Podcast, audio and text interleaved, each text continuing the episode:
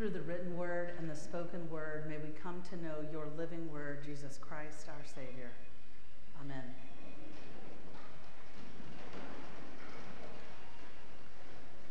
We moved to a new city, a new neighborhood, a new house when our daughter was three. And we, I don't know, we won the lottery with where we landed. Next door was a family with a son who was three days older than our daughter. And so we spent a lot of time together. Um, and we were both educators who were on temporary hiatus from our vocation uh, while we were in that active weed uh, living parenting stage. And so we shared a lot of tips, tricks, and survival techniques for surviving the three year old stage.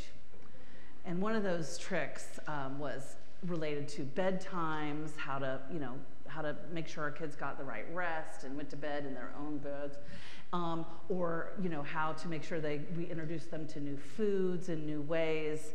Um, but I swear she gave me the number one best trick that, that we used in our house. And that is, um, you know, when you catch your three year old doing something naughty, um, maybe your three year old didn't do this, or maybe you as a three year old didn't do this, but mine would deny that she did it, right? Not taking, I, wasn't me.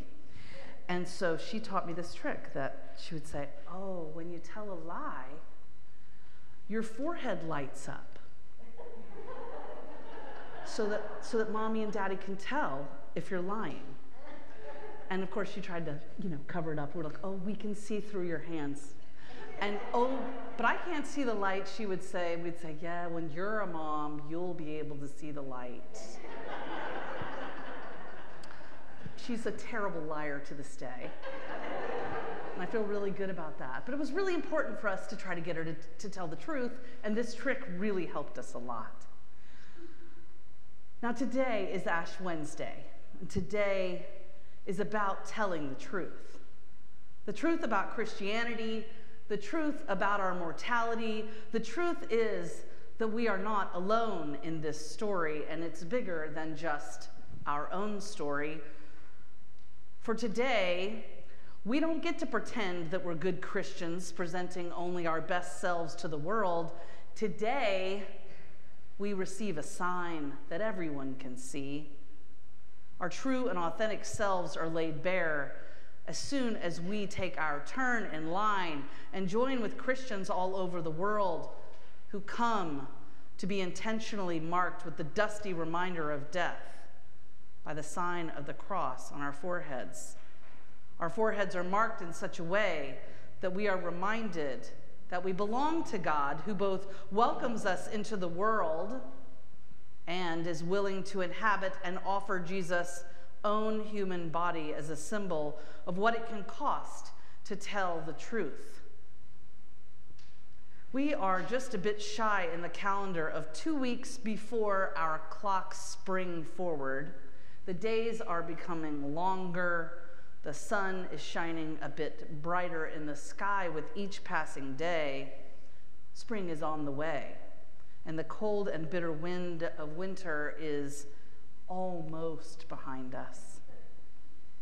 What a metaphor for Lent, a season that tells the truth about what we are and to whom we belong. Today, especially, is a big deal in the story, but it most certainly isn't the whole story because there is no Lent unless there is an Easter miracle. Just as Jesus remains with each of us in our sufferings and our celebrations, we join with Jesus in this part of the story of salvation. Jesus, who was misunderstood as a threat to power, mischaracterized as defiant when he chose love over humanly created rules that exclude people that God has created. The way I see it, truth telling is a hopeful action.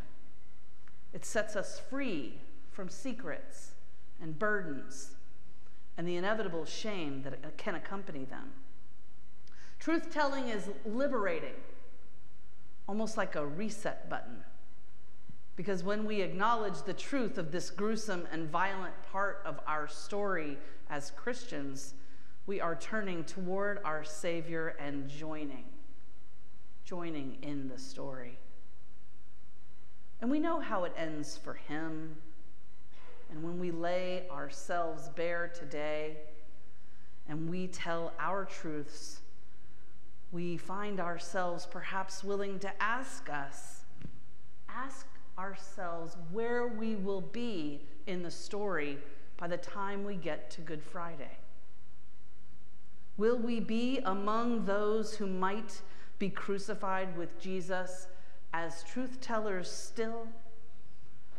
Will we fall back into our habits and comforts and idols and desire for our status quo that we find ourselves joining the crowd that seals Jesus' fate as we shout, Crucify him?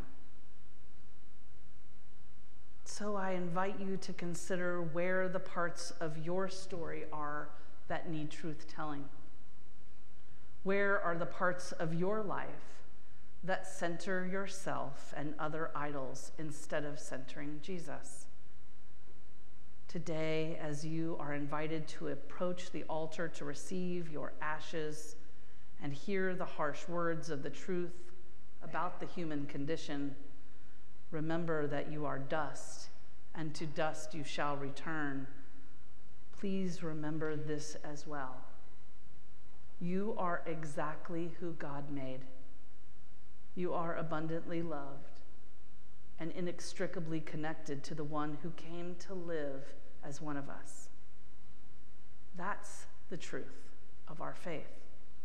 And it's also an invitation to us to live with hope the hope of a promise that the story actually does not end in death. But on this day, Ash Wednesday, where we center the physical reminder of death squarely on our faces, just like my three year old's light. The story of Lent is about the truth.